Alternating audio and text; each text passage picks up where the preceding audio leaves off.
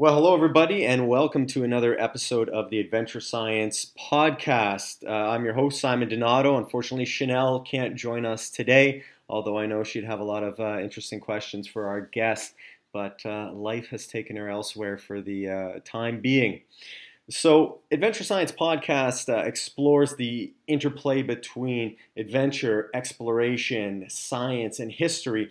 And today, I'm really excited to interview uh, a fellow Explorers Club member. Her name is Cedar Swan. She's the CEO of Adventure Canada, and Adventure Canada is a very long lived uh, Canadian adventure travel outfitter uh, that has an excellent reputation. They're based in Toronto, Ontario, but they travel primarily through uh, Arctic climes uh, in Canada and beyond.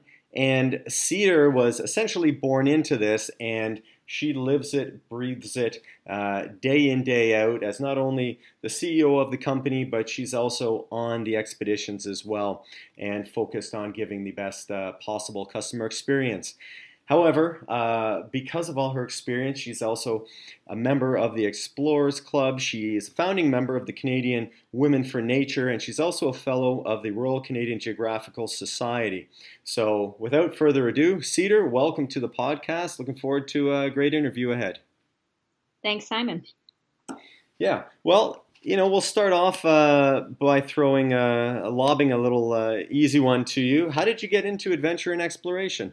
Well, in my case, I didn't actually have too much choice, and uh, you know, it's it's something I'm extremely thankful for. Uh, I was uh, born to a, a very adventurous family. Um, my uh, folks spent most of their time as young people traveling the world and exploring and getting out there off the beaten path. And that continued once they had us kids. There was three of us in our family, and uh, we really had the opportunity to spend a lot of time out in nature and get to know the world around us and meet incredible um, people that really have served as inspirations for, for all of us kids in the family. And we were just blessed with uh, an outstanding childhood.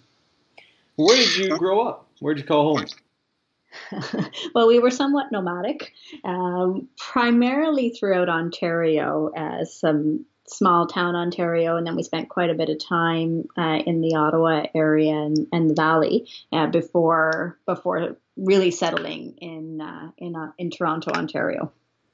Okay. Now, when you were growing up, with all the travel you're doing and the adventure side of your life, uh, did you get into sports? Were you athletic, or was that primarily just getting outside? Is that that's how you burned off the energy?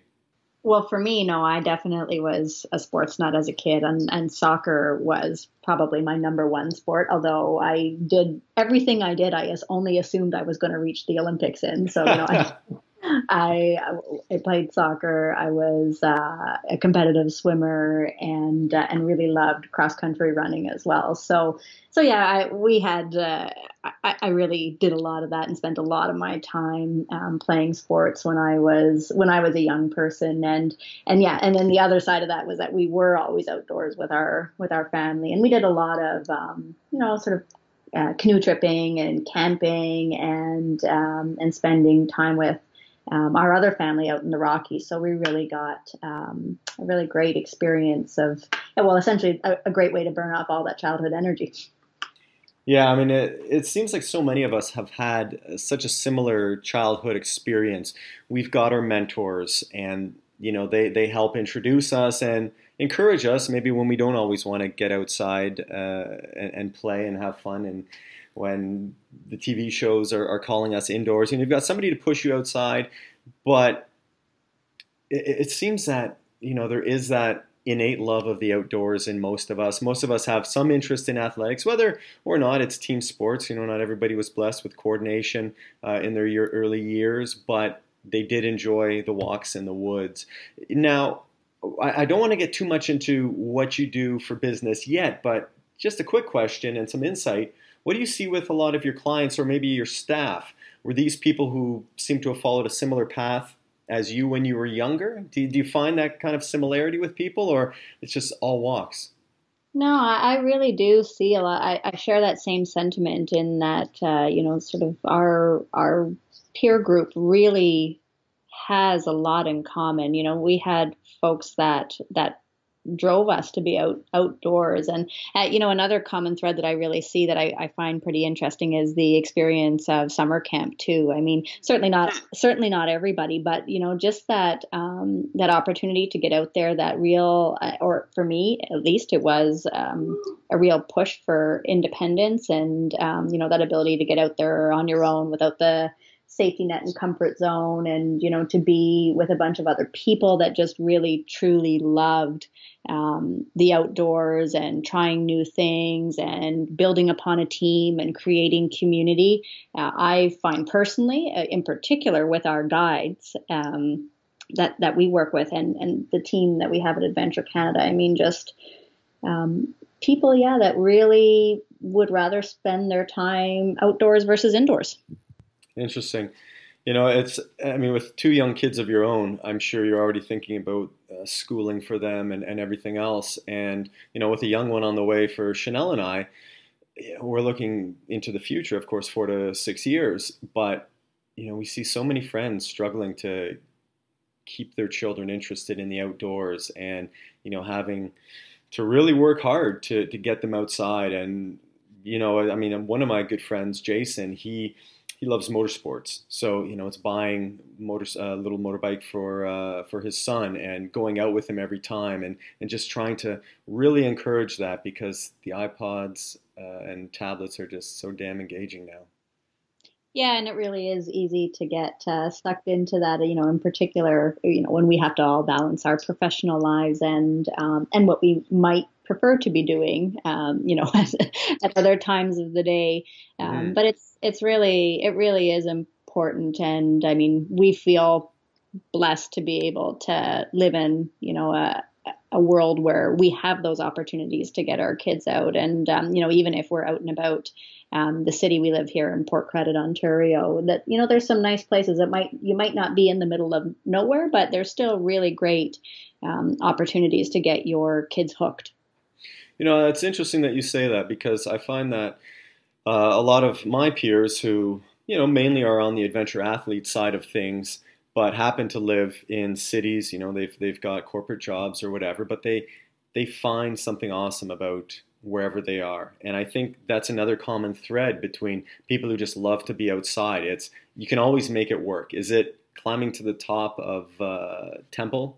Uh, by Lake Louise? No, it's not. But you found a beautiful path that you love in the Don Valley, or Port Credit's got great running trails uh, nearby, or you don't have to go too far to get to Mount Nemo. Like it's all within striking distance, and it makes the place work and it makes it livable, and it just adds that extra layer that uh, probably you know gives people like us some sanity for when we're not doing our thing in the middle of nowhere.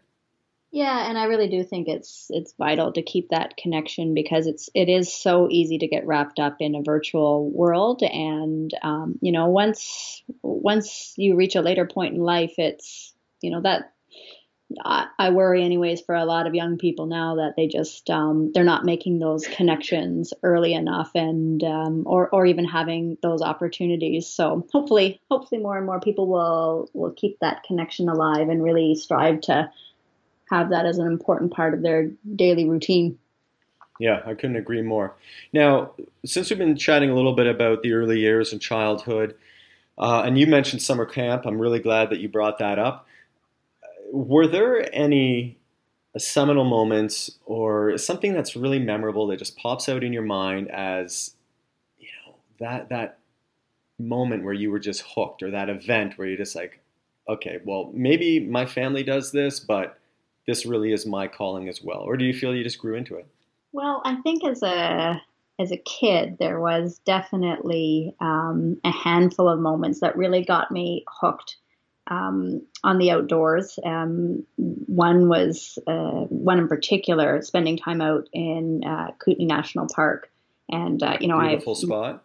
Yeah, incredible. And just, um, you know, my my uncle lived out there, and we had a, a sort of a, a, social network out there, and so we had opportunities to be in the cabin and just, um, you know, in those early years. I mean, I remember one trip in particular when I was about seven years old. You know, just that moment of sitting around a campfire with a handful of other people, you know, special people to me at that time, and um, just being able to really, I, I, that was my first memory of really feeling at peace, you know, just hmm. that things were, everything in the world was good. And you know we were we were outdoors. There was that soft crackle of the fire, and um, you know it, it kind of caught me off guard too because there were um, um, perhaps some wolves or coyotes, I'm not sure what, sort of howling in the background. And it was again my first um, probably real experience with having um, or or noticing so much the that there was um, other large predator or animals that right. were nearby were sharing that same space and you know just being completely unfearful of that and loving that and feeling really that that was exactly what was supposed to be happening um, so that was definitely a, a sort of a, a, really key moment that remains crystal clear for me now, you know, 30 years later. And um, yeah, so that that was a big one. Um, you know, I countless experiences at summer camp. Um, you know, each one was was was different and wonderful and helped me grow in in a certain way. And uh, yeah, so and and I would say that probably as I you know what led me to my career path. I mean, of course. Uh, I had the opportunity being Adventure Canada being a family business. My my folks started the company, um, but it, there was certainly never any pressure on our end to uh, for any you know myself or my sister Alana or my brother MJ to join the family business. It was never a a given that that was uh, the expectation or even what was wanted. Right. Um, but you know, I went on my first expedition to the Arctic when I was 14, and um, you know, growing up in Ontario, I had you know limited uh, interactions with with sort of a, a, an ocean environment, a coastal environment, but um, that was the first time that I was really blown away by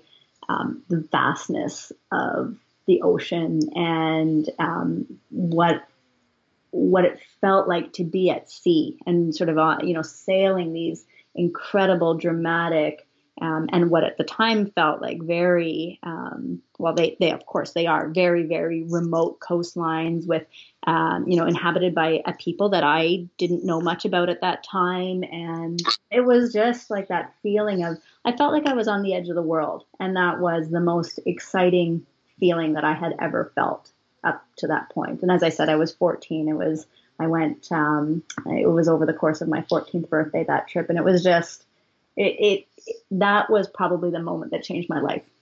And I knew that I wanted to be out there and I wanted to be doing it. And I wanted to always have the opportunity to feel like I was at the edge of the world and that I could be alone in this big landscape. And that was, you know, I think for some people that might be a frightening feeling, but for well, me, I, was, I thought of that right away. It's, I mean, did you feel fearful being alone and, and so far away from comfort, perhaps safety? No, I really didn't. And I mean, of course, I I'll be honest. At 14, I wasn't on my own. I mean, I was there with um, with my father, but it wasn't. Um, it, it, it was it was exhilarating, and it was just one of those moments. Again, similar to that other experience that I described earlier in Kootenay National Park. That just that complete feeling of calm and peace that came over, and just felt like this is exactly where I should be at this moment. It was incredible. Well, it's amazing. You, you, describe it so vividly, like you know, you just kind of got back from that trip yesterday. Uh, I mean, that that's the power of the outdoors, and you know, experiencing these places. It's that you know, it just it writes a permanent memory for you, and you know, you can always go back to it and just snap back like you've you've never left. I mean, for me, there's there's a couple moments. I mean, I was you know, the classic sports jock as a kid. Never the best, but I always tried hard, and that usually got me by. So I played on tons of teams and everything else. Um, but I remember we used to do family camping trips in the summer. And have you ever been to the Tobermory area, Bruce Peninsula yes. National Park? Yes, absolutely. Gorgeous area. And I remember we used to camp at Cypress Lake, and we'd, we'd walk to uh, Georgian Bay from there, and then walk up and down the trail. And I'll never forget the very first time we stumbled on the grotto. Uh, I can't remember if my mom was back at the tent with Angela, my youngest sister at the time, but Christina and I are only two years apart in age, and you know we're out there with my dad, and we stumble upon the grotto, Okay, so everybody who's hiked in the area has been to the grotto. It's really not that big a deal. But for you know, I was 10 or 12 years old at the time.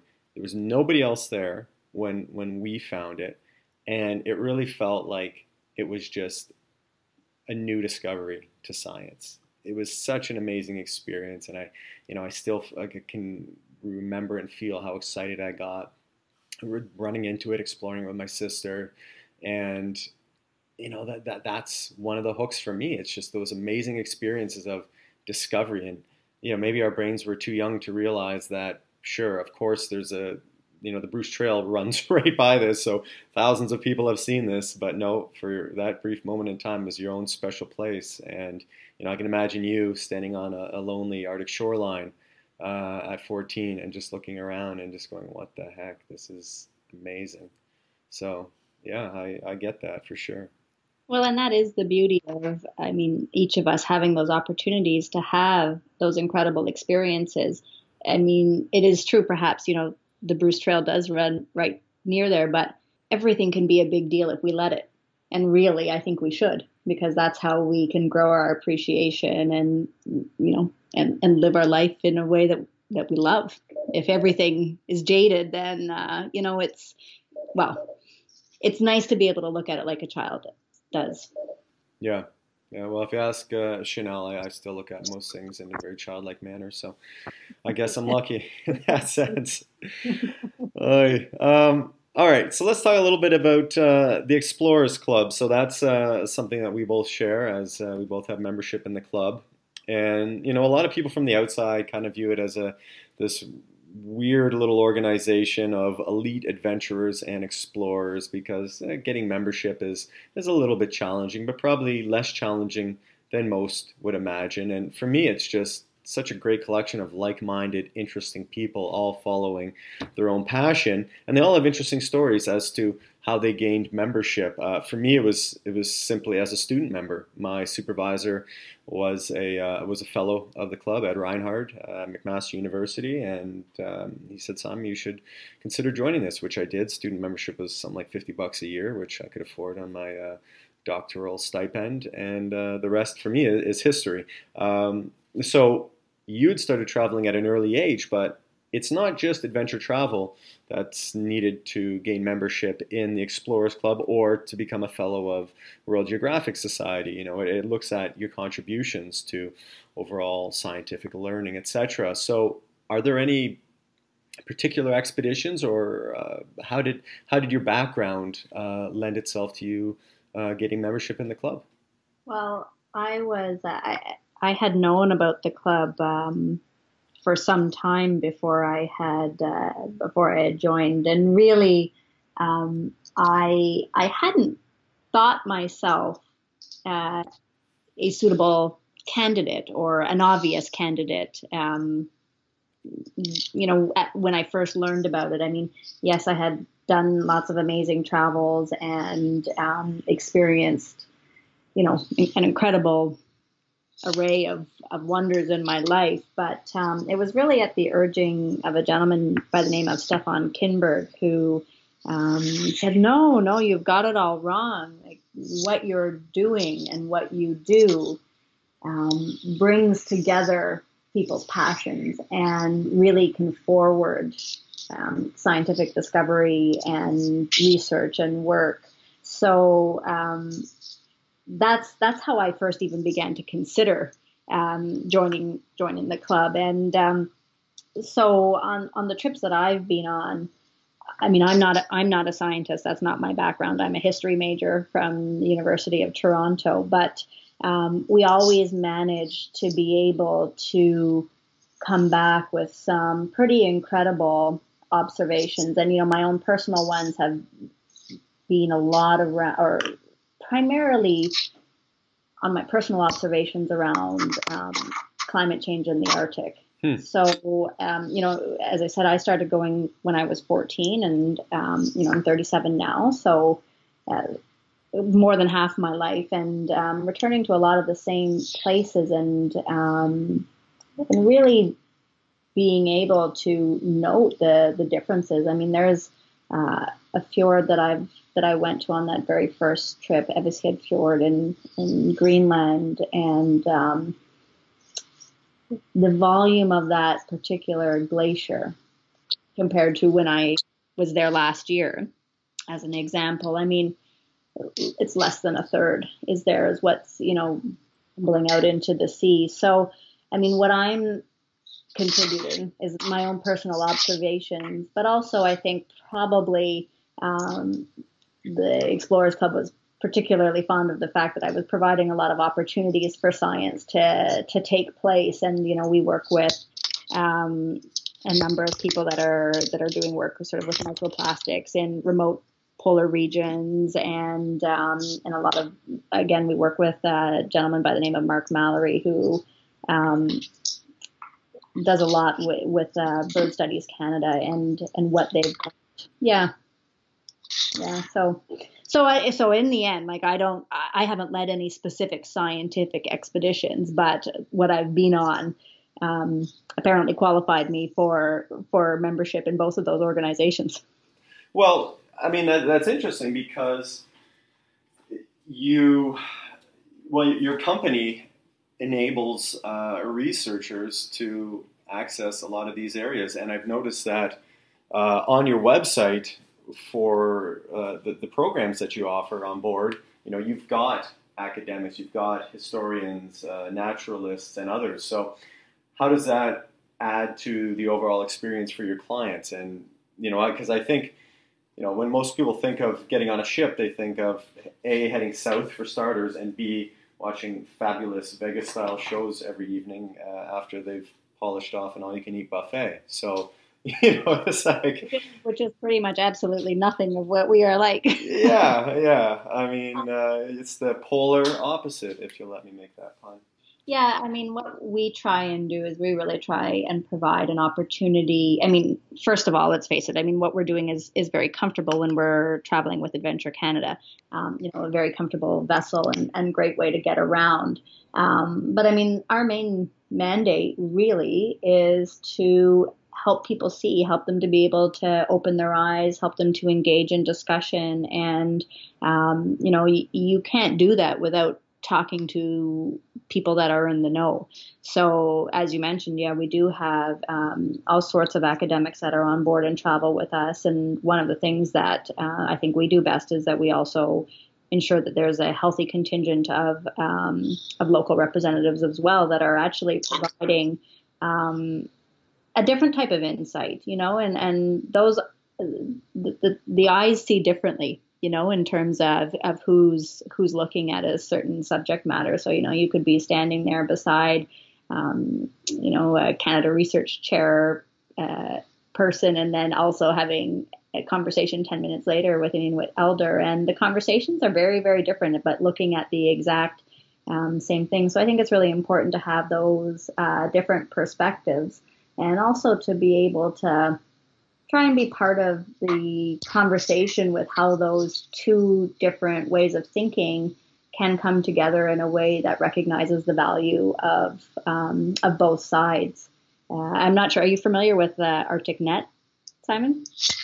Yes, I'm, I'm familiar with it yeah. research program. Yeah, yeah. So um, we were uh, down in Quebec just a, a, month or so ago at that that com- at well, their annual gathering, and um, it was just a really incredible. Um, well, it was an incredible conference. First of all, I mean the the the number of people and the the work that they're doing is just outstanding. Um, but yeah, I was speaking with the executive director Leah, and um, you know she was really um, we had some really, really interesting conversations around how our existing system and the bureaucracy of um, recognizing scientific discovery and legitimizing um, data and so forth uh, is at odds at present with the you know with the people that often are living in the areas. So you know one of the things that we really try and do um, and, and, and, just, I mean, it's not that the, the people aren't uh, qualified to do it, but they don't have the academic standing that often um, lends the weight to, uh, you know, to author papers and to be a considered a valued contributor. So I think that's a really, really interesting change that's happening um, in science now, and like really big and positive steps moving forward. And that's one of the big things that we really try and support and um, and further when we're when we're together as a group up uh, on an expedition. Well, that's I mean it's important, and we're gearing up for an expedition to King William Island this summer uh, to retrace some of the Franklin route on the uh, western shoreline. The goal is to do a 100, 100 miles self-supported uh, northwest to Words Terror Bay at least, and it, it's just been fascinating to dive into all the literature, especially all the recent stuff uh, on the Franklin story, and you know you just see what an important role uh, local knowledge has played in the whole thing, especially with with the discovery of the second ship in Terror Bay, where you know finally a hunter came forward and said, uh, "Well, you know, I'm pretty sure I saw a mast uh, sticking out of the ice a couple years back. I can show you where it was." And it's just it's as simple as that. And you know, sometimes when that gets glossed over, you lose uh, key information. You definitely lose context, and uh, just aside from that, having the cultural perspective that's a different cultural perspective from our day-to-day paradigm. I think is just enriching and important, and it causes us to look at things differently as well, and helps appreciate people and the planet differently. So yeah, that's uh, that's great, and it can be a really empowering tool as well for um, those that often haven't had that voice. So it's I, I think it's really great that um, you know as a scientific community that that's the direction that um, that we're going. Yeah, I couldn't agree more with you. Well, I've I've got some questions for you then about what you're seeing in terms of climate change uh, in the Arctic as a whole. So, I mean, you, you, mentioned that from when you were 14 to more recent trips, you've seen decrease in the volume of ice that's that's spilling out into the seaway. But what are you seeing in terms of the people up there? What are what are the attitudes that uh, seem to be shifting? I just interviewed uh, Matthias Breiter uh, recently t- talk about bears and polar bears, and you know he's saying that he's noticing localized effects of climate change, but he's still expecting it's going to be decades before you see a major shift. So I'd be interested in knowing your perspective on that. Yeah, well, I mean, I certainly don't want to speak on behalf of the the people that are experiencing that, but my general uh, sense is that um, there's a feeling of um, unpredictability, and um, that's the number one um, thing that I'm hearing is that there there's a lot of concern for um, for tradition in terms of you know like perhaps it's your traditional hunting area, your traditional fishing area. Can you do that safely now?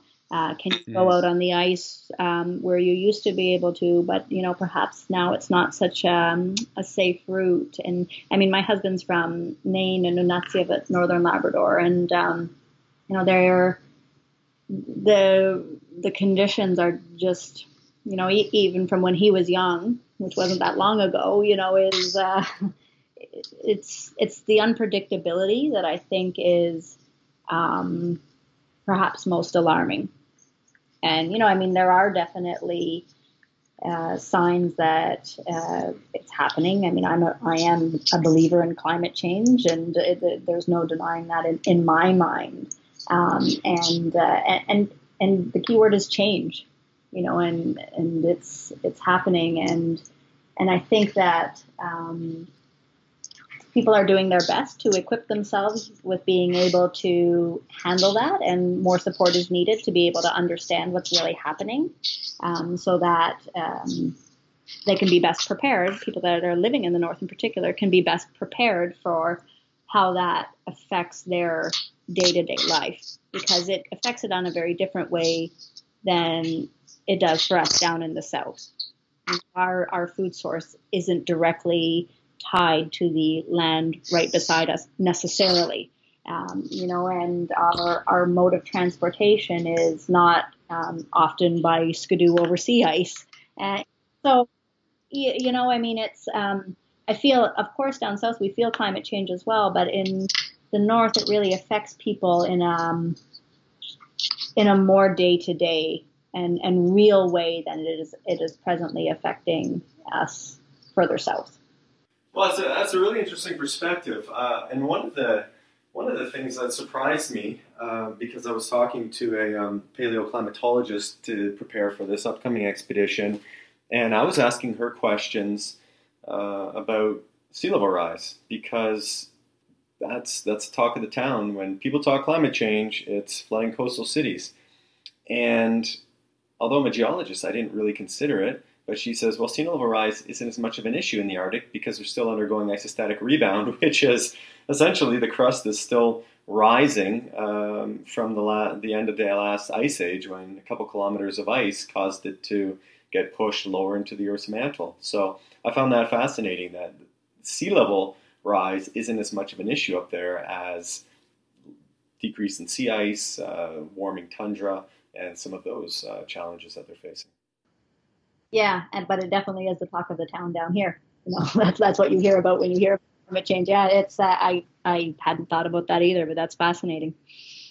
Yeah, yeah, I was uh, I was shocked and a little embarrassed that I didn't think of that myself. But hey, that's all right. I get I get a lot of that. I was just going to say that there are some really great um, northern mines that are working on you know some of those challenges. I mean, infrastructure being you know one of the major ones in terms of you know uh, planning for for how people can can continue to to live in in many of the communities where. Um, as you said, the the permafrost is just the, the, the nature of the environment is actually physically changing, you know, out from under them and um, yeah, it's uh, it's I mean, it's it's a big it's a it's a really big uh, challenge. Yeah, well, it'll be interesting to see what develops in the years to come with the opening of the Northwest Passage uh, and other challenges that they're facing on land. Um, but yeah, it's and it, it is neat to see how you know the the world will focus on their local problem, but they're not necessarily the same problems. So mm-hmm. uh, it, it's just been an eye opener for me in that climate change manifests in so many different ways depending on where you are. But you know, I'm curious. You've been in the the adventure tourism industry for uh, quite a while now, and I've got a, a, couple of questions.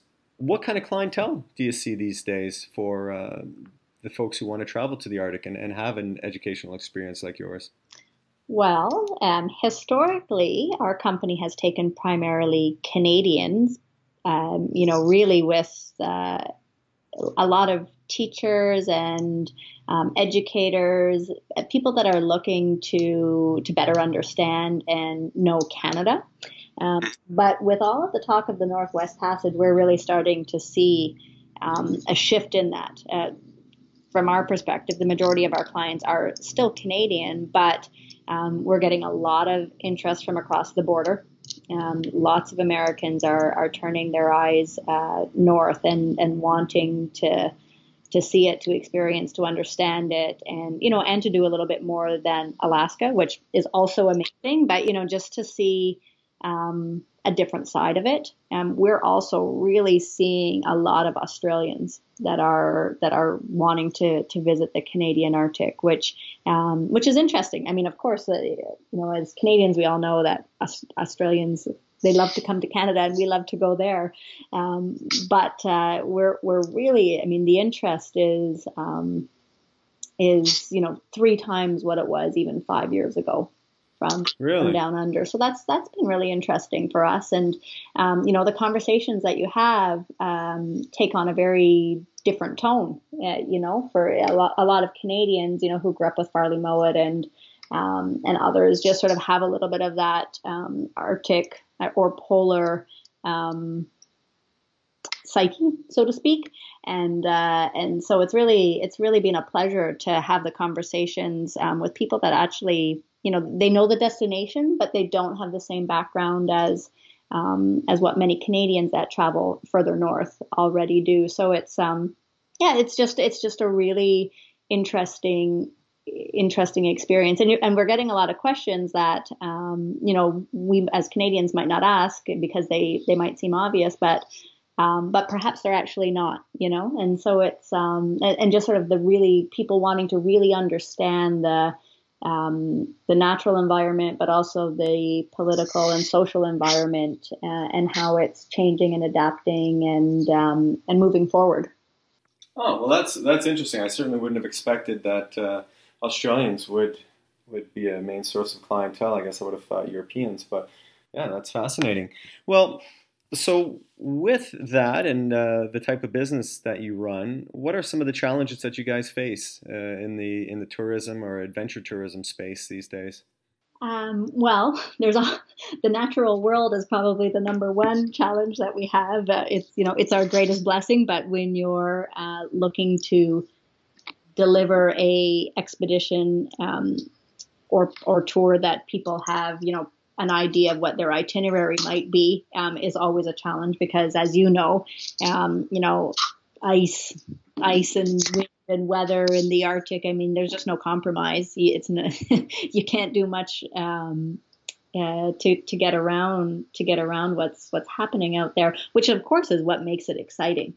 You know i mean that is why i think so many people go but it's uh, i think it's getting people out of their um, mindset that uh, that we can control our environment. You know so from our side of course there's planning around ice and um, you know what to do when you've got a, a certain place in mind that you want to go to. And um, you know there's a big beautiful polar bear right on the shoreline. What are you going to do um, rather than what you had planned? Um, so you know i mean all all great challenges but again it's how you look at it.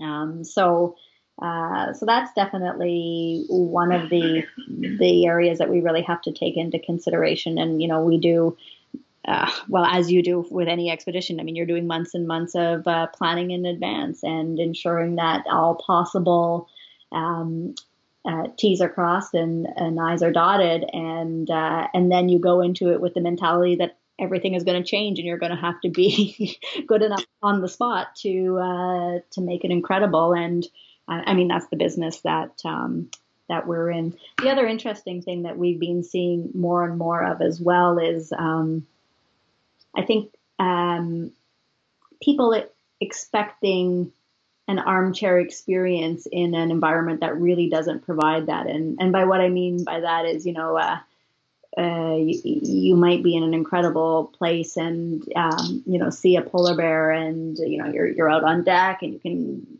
you can photograph it and you can just take it in, you know, with your own eyes. And, you know, it's amazing the amount of times that I've actually heard, um, man, I didn't feel like we got close enough to that, um, to that bear or, or muskox or whatever it happened to be. And I, um, you know, I, of course, I think it's incredible that we have the opportunity to, um, you know, watch on National Geographic or BBC or Nature of Things, you know, these incredible um, wildlife encounters. But it's it's interesting that um, sometimes people don't realize that that photographer was probably out there for four months or shooting with a telephoto lens, and um, so that that's just sort of a, a little side um, challenge that's that's we've noticed more and more over the past couple of years, perhaps as um, as uh, you know more people that haven't had a lot of outdoor experience are are starting to take the plunge to discover the natural world um, which is great. And uh, yeah it's just it's it's interesting. Yeah that's well i think when i was living in canmore and banff was uh, right next door we used to see a lot of that where everybody wants that selfie or you know they're all uh, instagram photographers now. And you know, they're going to pull their car up on the side of the road and get as close as they can to a grizzly before somebody yells at them. Uh, or worse happens, which actually doesn't out there, thankfully. But uh, yeah, I mean, I, I, think there's this misconception that uh, just because you're you're in a park or there's people nearby, or because you're on a, a, guided expedition tour, that there's a certain level of safety and you should be able to walk right up and have a look at these things because they look so docile at the time, which is definitely not the case. But you know, you know, it was interesting what you were saying about uh, weather and how you have to adapt for that. And it just made me think that, you know, in some ways, it's probably very good for people to realize that these aren't just canned products; they're dynamic. And when people venture off to these places, they realize that, you know, they've left their city of concrete and steel behind and now mother nature really is in charge and you know we just have her permission on the day to use the land or the water as she sees fit so you know i find that interesting and i can probably see a really nice tie back to your Inuit um, interpreters and, and, storytellers that you, you bring on board to add to the culture too. So we're getting really close to the end of this. I, have been loving it. It's fascinating for me. I've got two final questions for you. So one, your life is as an expedition planner, and I'm sure you probably have the best tips, the best lists, and I just love a couple tips uh, to plan expeditions to far off, wild, perhaps difficult to access places because I know that I've had to learn through uh, trial and error, and most people probably just don't get started because they're too nervous about making a mistake. So, uh, if you've got any expedition tips, I'd, I'd, love to hear them and maybe even a misadventure or two. well, uh, a couple of key ones that I would uh, always advocate for is uh, one, do not assume that you know better than the locals and, uh, another one would be to, um, well, I got this mantra from a lady named Doris McCarthy, famous Canadian painter, uh, who uh, I traveled with last to the Arctic when she was 92, and just, I mean, she'd been for um, large portions of her of her life, and she just said, you know, Cedar, you've got to hang loose.